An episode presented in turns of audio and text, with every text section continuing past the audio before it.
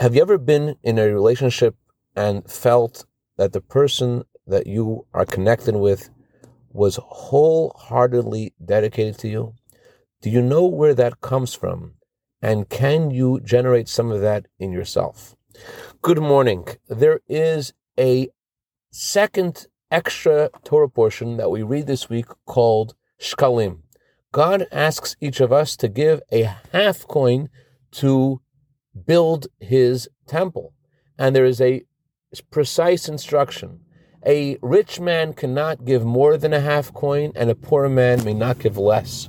Why a half?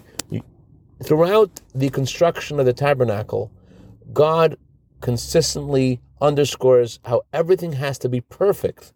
And here the Torah says no, he wants a half.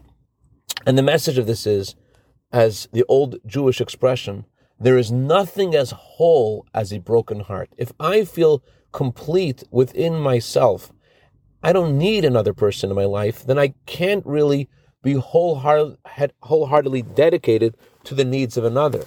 But if I feel broken within myself, I feel that I need another Jew, and without the other Jew, I am not complete, that is what generates this wholehearted and wholesome dedication. And I think we're seeing a lot of this in the outpouring love and financial support that's streaming to the Ukraine from all over the world. We are all broken by what is happening, and that's what's triggering this wholehearted dedication to support our brothers and sisters there.